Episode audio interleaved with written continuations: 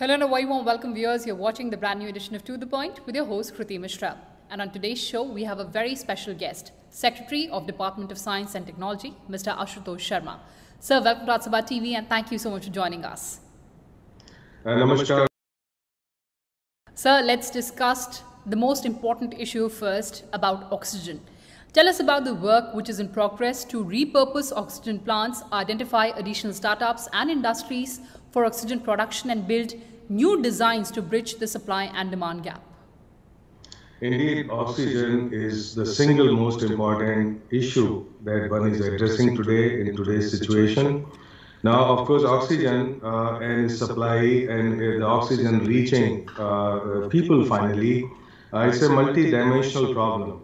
And so, what are the major components of it? If we understand that, then we understand what kind of interventions are going on and how they are helpful uh, for all of us.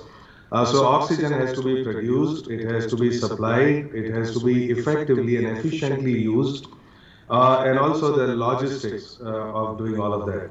Uh, so these are the four major fronts on which uh, there are, um, which are happening with the speed and at the scale which is required. If we just go back to the first wave of COVID-19, uh, the maximum uh, use of medical grade oxygen was less than 3,000 tons per day at the peak. Uh, today we have the capability, we are producing more than 9,000 tons a day. Uh, so that certainly uh, should take care of uh, and address uh, all the oxygen needs. And now having said that, there is another front which has opened up, which was not very pervasive in the first wave of COVID-19, which is the home care solutions. Yes. Uh, so as we know that a whole lot of people are, have mild symptoms, they may have mild to moderate symptoms, and uh, it is a whole lot of time preferable on doctor's advice uh, to take care of this, to manage the disease at home. Uh, so therefore, we also need uh, oxygen uh, concentrators which can be used at home, uh, together with other interventions that supply oxygen. for example, different kind of more effective mask, regulation of flow rate as needed, uh, together with uh, devices like BiPAP uh, and so on. so these are the different dimensions which bridge from production to the last mile connectivity of oxygen. So let me very quickly tell about how it was possible to ramp up the supply of oxygen and especially focusing on the science and technology aspects of it. Uh, so, of course, uh, the industrial supply of oxygen has always been the major component of producing oxygen. Oxygen is used in steel plants. It is used in petrochemical industries, whole lot of industries, in fact. Uh, so all of those industrial uh, supply plants uh, have been repurposed. In fact, as we know, that right now all the oxygen uh, production is diverted for medical needs. Uh, and, and so there are two different ways that industrial supply happens in the gaseous form, gaseous oxygen, gas oxygen, uh, as well as liquid oxygen. Uh, for example, there are also plants all over uh, in, in universities, academia, R&D labs that produce liquid nitrogen. Now, these plants can also be used by tinkering a little bit uh, to produce liquid oxygen. Uh, and so those models and those tinkerings have come up very quickly, uh, and many of these plants are being converted. But also industrial plants uh, which produce uh, liquid nitrogen as well as uh, gas nitrogen. they are being repurposed to produce gas and liquid oxygen. so whole point is that it's great to have good infrastructure because the basic infrastructure cannot be created overnight. And this is also true for all the repurposed science and technology that we see in play today. It basically builds on the foundations uh, that we have created over a decade or more, uh, both in terms of human resources, uh, people who can do this work, uh, as well as uh, the basic infrastructure which is needed to be able to do that. Uh, now, so we said that nitrogen producing plants can be converted to oxygen production with very little additional inputs and little additional times. similarly, you know, when you produce, let's say, gaseous nitrogen, all we need to do is uh, replace the zeolites which are used there by a new kind of zeolites, so that material. Uh, so now I just want to tell you very quickly, uh, that you see. So while uh, that looks simple, uh, now suppose that we are not producing those zeolites in the country, which then brings us back uh, to uh, uh, to end-to-end solution to the problem, which means that we also need to have Atmanirbharta in producing the right kind of materials, the components. A whole lot of them were being imported uh, before the second wave hit us. But now we understand that we need to produce a certain kind of valves, we need to produce certain kind of zeolites, we need to produce certain kind of compressors, uh, pressure swing adsorption uh, uh, equipment and so on. And all of that, I'm so glad to share with you, uh, is happening with very great speed. Uh, and thanks to the scientists who already know how to do this. Another, you know, how to make it more efficient. So there are these pressure swing adsorption plants uh, which produce oxygen, uh, which are used in bigger settings like big hospitals and for supplying oxygen and so on. Uh, there are new variants of that which are far more efficient. They are called vacuum uh, pressure swing and so on. All of them being tried. Uh, in terms of uh, medium term, that we would need to develop all these materials ourselves. we would need to develop, if you want to develop oxygen concentrators, which are being largely imported right now. Yes. Which is which is fine because when you have a crisis, uh, clearly you have to bridge uh, that crisis. Uh, you have to bridge the gap, and that's happening. Uh, so as we know that you know all kind of duties have been waived uh, for importing uh, these equipment. so in terms of supply lines, which we immediately need, those needs are being addressed fully. All our embassies abroad are very proactive in this. Uh, there is a whole group of uh, government which is working on supply lines, uh, including for the oxygen. Uh, so today, you know, within a matter of days, uh, we are able to get these uh, oxygen producing equipment. At the same time, even the tankers that carry oxygen, for example, are being repurposed. Yes. So tankers that were carrying other kind of gases are being have been converted to those which can carry oxygen. Um, so uh, at the same time, there is now in the medium term, we already started the thrust on developing these critical components in India and manufacture them. And for that, we are leveraging everybody from startups. Uh, so there is a special scheme in which startups can be funded uh, uh with uh, you know very little time. Yes. Uh, so everybody has got a solution to offer in startups, in industries, in academia, and R&D, all of them working together. Uh, so in fact, there is a group of scientists and producers uh, which are put together, you know, so you can learn much faster if you talk to each other. Uh, and so that's information is very critical at this time because we need a speed. Uh, and that speed comes only when everybody is not trying to work in silos, uh, but they are working together to sort out problems as they move forward. I'll just give you an interesting example of innovation in oxygen. Uh, so this is developed uh, at uh, NAL, uh, NAL National Aeronautical Lab. Uh, you see, so this is basically a non-invasive ventilator, but together with the oxygen supply, because there are two different parts, uh, which are often have to be procured separately now for home use. so you know, very interesting thing, just hydrogen peroxide solution that we have used in high school chemistry labs to produce oxygen. Uh, that can be used in a home setting, so that produces oxygen, which is then supplied through this uh, non-invasive ventilator. And already this is going to production. Uh, so together with repurposing, together with what we already got, uh, you know, making more of it and importing more of it, at the same time, new innovations are coming up uh, at, at great speed, uh, so that really holds the promise uh, for our medium-term solutions. and, and truly to attain Atmanirbharta in this very, very important and critical dimension. Uh, so only thing that happened here, which was different from first wave, uh, is the speed and the intensity yes. of this wave, uh, which was not totally anticipated. And because of that, uh, this uh, calls for uh, very special measures. And I am very glad that the scientific community is matching up the expectations and the demands and the needs and priorities of the country in this matter. So you made a very important point and you said that we can't work in silos, we have to work together to combat this pandemic. Now, Finance Minister Nirmala Sitharaman also made a very important statement. She said that there is no time for vaccine nationalism and nations have to share technologies and COVID vaccines amid this pandemic. What are the efforts underway, sir?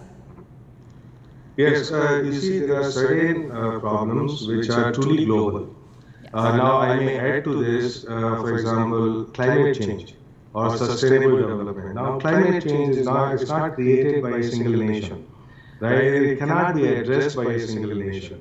Uh, so it is fairly clear that these problems, which are of global nature, require very close cooperation. Now imagine if somebody says, look, okay, you know, I would not, I would eradicate virus in my country, but I would leave it elsewhere. Uh, that's not going to help any country at all in the long run because the virus doesn't care about your skin color, uh, about the political boundaries, about nothing. Isn't it? So, okay, so this is a very important lesson. In fact, India had taken the lead in this.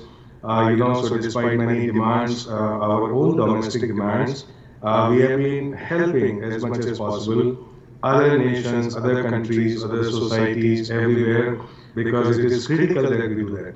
And in fact, uh, I think other nations have also woken up uh, to that uh, that that uh, need. Uh, in saying, look, that we need to help all those countries uh, which at the moment are undergoing a surge. Uh, so many efforts are underway, and one of the critical issues in it, for example, vaccines. Um, uh, you know, so there's a whole lot of intellectual property which is held by uh, big companies in many countries, Yes. uh, which uh, prohibits us from making the same vaccine uh, at uh, high speed uh, very quickly. Uh, so uh, efforts, very serious efforts are underway uh, for a temporary waiver uh, of these intellectual properties uh, so that the manufacturing uh, could happen here. Uh, and it can happen in time and not uh, being very prohibitively expensive. Uh, so, you know, because every society has certain capacity to pay, and an individual as- and every citizen has certain capacity to pay. Uh, and so that must be totally factored in uh, in any of the products. Uh, you know, we already know a lot of stuff which sells for twenty dollars elsewhere might sell for two dollars in India. Uh, so at the same time, uh, you know, the import of raw materials, it has already been allowed to a certain extent. Uh, we also supply raw material to other countries, uh, you know, for their needs uh, of uh, medical care. And we will supply, India has been a big supplier of generic medicines uh, for many decades. Yes. Uh, so, so now uh, the raw materials that is needed, for example, for vaccines are coming in. Uh, of course, the other devices, for example, concentrators, oxygen producing devices.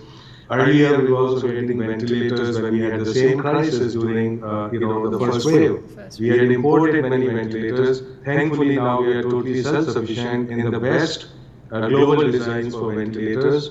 Uh, in fact, we have the capacity to export them. Uh, so, you know, all of this happened in the first wave. Uh, the second wave just being a little bit different in terms of its speed and, and its peak value uh, has, uh, has uh, made new challenges. But no matter what the challenges are, uh, we are totally committed as a community, as government, as industry, as startups. All of them, R&D labs, academia, all of them have the shared purpose. So just as we were able to overcome in the first wave, uh, I haven't any doubt that while we see the impact of crisis now, uh, totally understand that. Uh, I get, uh, you know, hundreds of phone calls every day Yes, uh, sure. that require help. I totally understand that. Uh, but I haven't any doubt that in a short time we would overcome many of these crisis uh, situations uh, because of the interventions we are being put there now. Absolutely, sir. We're just hoping for that. But uh, since the onslaught of this pandemic, since the first wave, we've been working on mathematical calculations and models. Now, what do the mathematical models indicate now about the peak of the second wave and the decline of this wave? Uh, yes, that's a very good question. So first of all, uh, because there is no, uh, you know, very common understanding of what a mathematical model means and what it does not mean. What are our expectations? Why do we need mathematical models? Uh, so mathematical model, first of all, let me say, is not a crystal ball. It does not predict the future. Because if there was such a thing, if we all knew what the future is mathematically, we would require very little else. It is not a Janampadri. Okay, not that I believe in Janampadri totally, but all I'm saying is not a crystal ball. Yes. Uh, so what, what, what is a mathematical model? Mathematical model basically tells you well, how do people interact, how the infection goes from one person to another, uh, and what is the rate of that.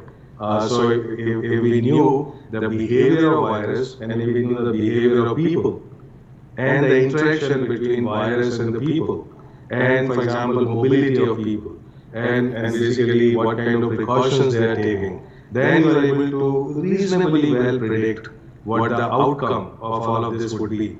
Now the critical point is that all these inputs that go into mathematical modeling, uh, they, these inputs which I said, behavior of virus for example, if mutations happen, they again have to be factored in the model. Uh, if uh, you know if people are not wearing masks, uh, that has to be factored in. Uh, oh, thinking of mask. By the way, I'm not wearing mask, uh, but I absolutely, absolutely must say that wearing two masks today is very essential, or one N95 mask. The only reason I'm not wearing it because my office is out of bounds for all physical meetings, totally. Yes. And there is a Yeah. great deal of exhaust.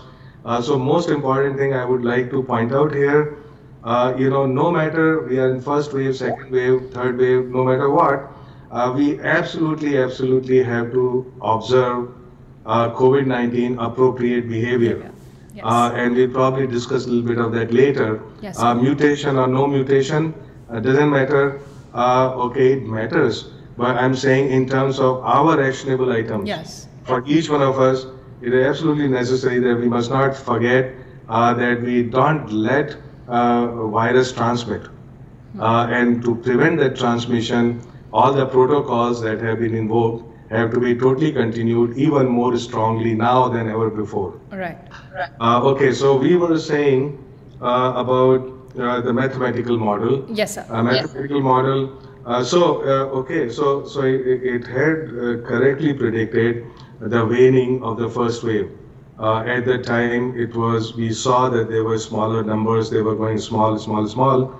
Okay. Uh, so, um, uh, but like I pointed out, uh, unless you factor in the change in people's behavior or the mutations of the virus uh, and the mobility of people, the mixing of people, and so on. So all of these things actually changed, right? So once they changed, the model predictions also start changing. Uh, a good model, basically, if the inputs remain the same, then is able to predict the future, let's say for two weeks, three weeks, uh, something like that. And then as things change uh, on the ground, uh, the model predictions also have to be adjusted accordingly. So now having said all that, so one should perfectly understand that that's basically what mathematical models are. No mathematical model globally have been 100% successful. Uh, so, because it's not a crystal ball, uh, right? Be- uh, predicting uh, something, but based on everything that happens on the ground.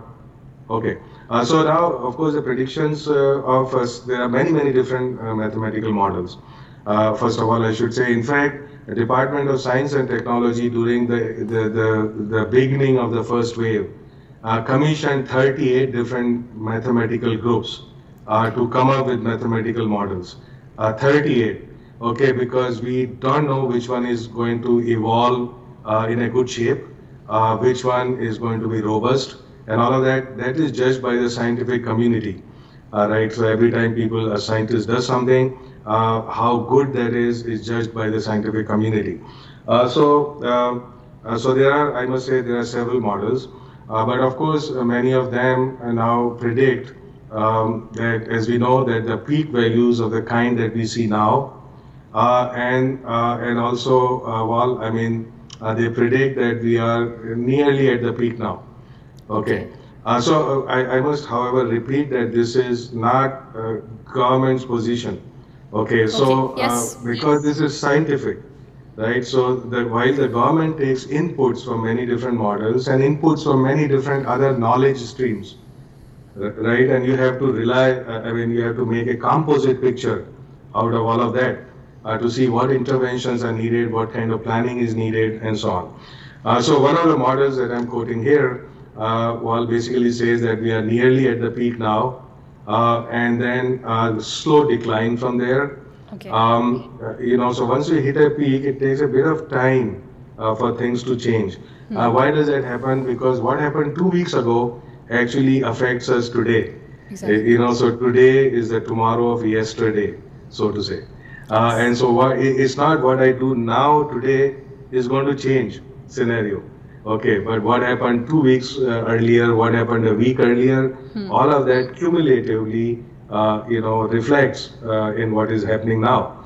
Uh, so, uh, so we should start seeing changes uh, in a week, uh, in two weeks uh, from now. Okay. Okay, and so most important thing is hold our fort, uh, do everything which is important, necessary uh, for us to address uh, this wave. Um, and, and so this is about mathematical models. And in fact, uh, when we start, when the virus hit us, uh, the nation had no capacity, uh, no scientists working this very important area. Yes. Uh, so now what we are doing is that we are making this a more permanent feature, uh, which means uh, funding uh, the different groups that have the capacity to work in this area on a continuous basis. So it's not like when the virus disappears uh, that this activity stops. So like I said, that you cannot do things overnight. Uh, and so we, uh, we should have a deep foundation, a strong foundation uh, to build on every time there's a crisis. Uh, and so that we are now setting up centers, setting up groups, uh, which will continue to work in this important area and will be on top of all the knowledge uh, which is required in the area uh, whenever there's a need in the future. Absolutely, sir. Since we're talking about future developments, uh, another important aspect that I'd like to touch upon and take your opinion is on clinical trials for vaccines on children. What is your take, Mr. Sharma? Uh, so those uh, vaccines are developing.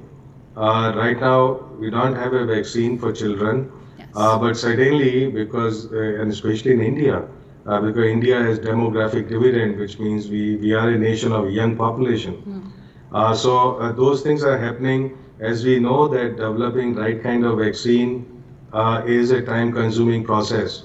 Uh, it used to take in good old days anywhere 10 years or longer uh, to develop a vaccine. Uh, just to put things in perspective, you know, because many people may not realize that vaccine development is a very time-intensive process historically, and that now we have been able to do it.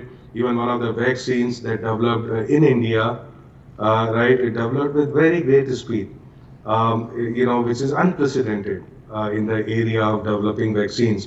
So I haven't any doubt that you know the new vaccine for children would also be on its way. It, is being done globally, uh, and efforts also on in India uh, to do that. Okay, sir. Lastly, uh, I'd just like to understand what is your ministry, your department doing in order to address the research and development and innovation related challenges that this pandemic has thrown in front of us?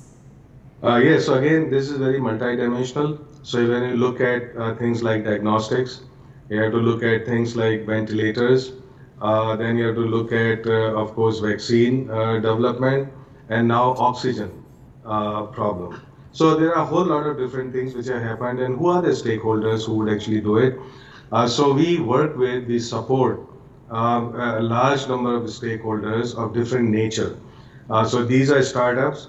Uh, we do a mapping of all the startups and say, look, which one of them can deliver very quickly, which one of them can deliver in medium term, and so on. Um, and, and then, of course, uh, even industries which are prepared for scale up or have a good design and want to go into production. Uh, there is an arm uh, of uh, DST called Technology Development Board, which is to commercialize indigenous technology. So they, they support these kind of efforts. And so what is happening? So in let's look at one of them, diagnostics. What we need in terms of diagnostics today, uh, because one needs to do more tests, one needs to do more rapid tests. Uh, so a whole lot of new techniques, more than 30 of them have developed indigenously during this period uh, for rapid screening through antibodies and antigens, and they have attained very high accuracies. Uh, so all of them are being now used, uh, pressed uh, in the service uh, of rapid testing. Uh, many of them came from IITs, many of them came from startups, industry, and so on. And, and all of them have been empowered. They have all been supported both through knowledge resources and financial resources for them to be able to do it. Right. Um, uh, then, if you look at RT-PCR, there have been a lot of reforms there. Uh, there is a very uh, recent development coming from CSIR, which is, uh, you know, when it takes swab samples, hmm. then they are basically they are put in a in a saline which explodes these viruses, releases RNA, and then transported. Uh, instead of doing all of that, which is a very time-consuming process, preparing the sample is a time-consuming yes. process, and not just the RT-PCR test itself.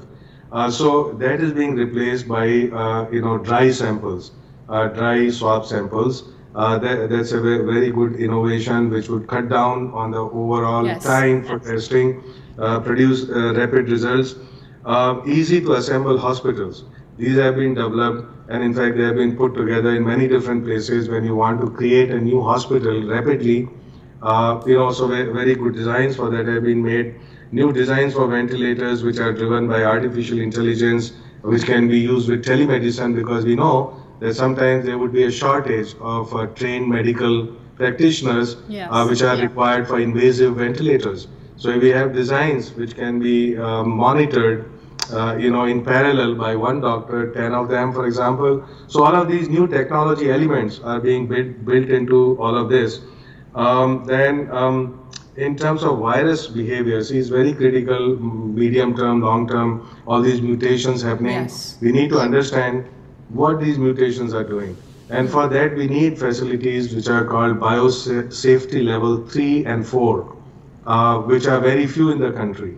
Right. Uh, so right. these are 10 new facilities have been uh, being set up uh, with our help uh, where you can study the behavior of virus but in safe environment uh, okay. which means uh, you know this is why it's called uh, biosafety level high high level 3 and 4 where you can even deal with live viruses without you getting infected by it okay. so all these fa facilities are very critical in order to now seed in projects which would look at the behavior of virus whole lot of these studies have been already funded, even the first wave of virus. Yes. But we must remember, remember that the basic science studies, they take a little bit longer than technology. True. Uh, okay, so science is a little long term and it is global. And our technology issues, which are now become very critical, have to be first sorted out with great speed. Uh, innovations are happening, for example, just uh, to conclude, uh, I don't know how much time we have, but I will just give you two very compelling examples of yes, innovations. Uh, you know, so in oxygen, because we have been uh, discussing oxygen a lot, now you realize that in a continuous oxygen supply machine, when you inhale, oxygen goes in, but when you exhale, okay, oxygen is not going in, it's going out. Right. Okay, so it's a waste. So 50% of the time, your oxygen is going waste, right? So imagine if we were to have a device which regulates this. So when you're exhaling, uh, okay, you don't have to supply oxygen because it's just going out, doing yes. nothing.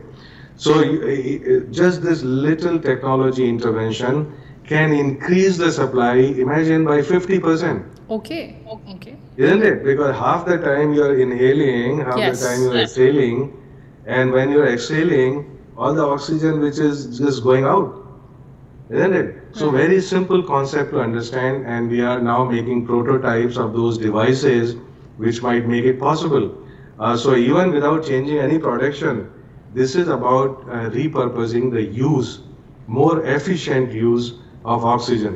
Another intervention, uh, for example, is you know we take oximeter readings that tells us how much oxygen is needed. Hmm. Uh, if we couple this uh, monitoring of oxygen level with supply of oxygen, then we are not wasting oxygen. Yes. Right. So if you're right, it, it must be based on good demand, uh, not just okay, just throw everything away, whether demand is there or not. Right. So these are very simple concepts, and we are translating them in terms of technology. Uh, you know, by getting uh, scientists involved in this process, by getting labs involved in this process. So all of this happening, uh, very, very good innovations are actually going on. And I haven't any doubt uh, that very soon we should be have Atmanirbharta uh, in uh, these dimensions which have been thrown at us, uh, you know, at very unprecedented Yes. speed. And Absolutely, our sir. speed and our resolve must match all the challenges uh, which are in front of us. So we do hope that with these innovations, we are able to fight and more importantly, defeat this pandemic. Mr. Sharma, you joined us on To The Point show. Thank you so much for speaking to us and giving us those important insights. Thank you so much. Stay safe. Thank you, sir.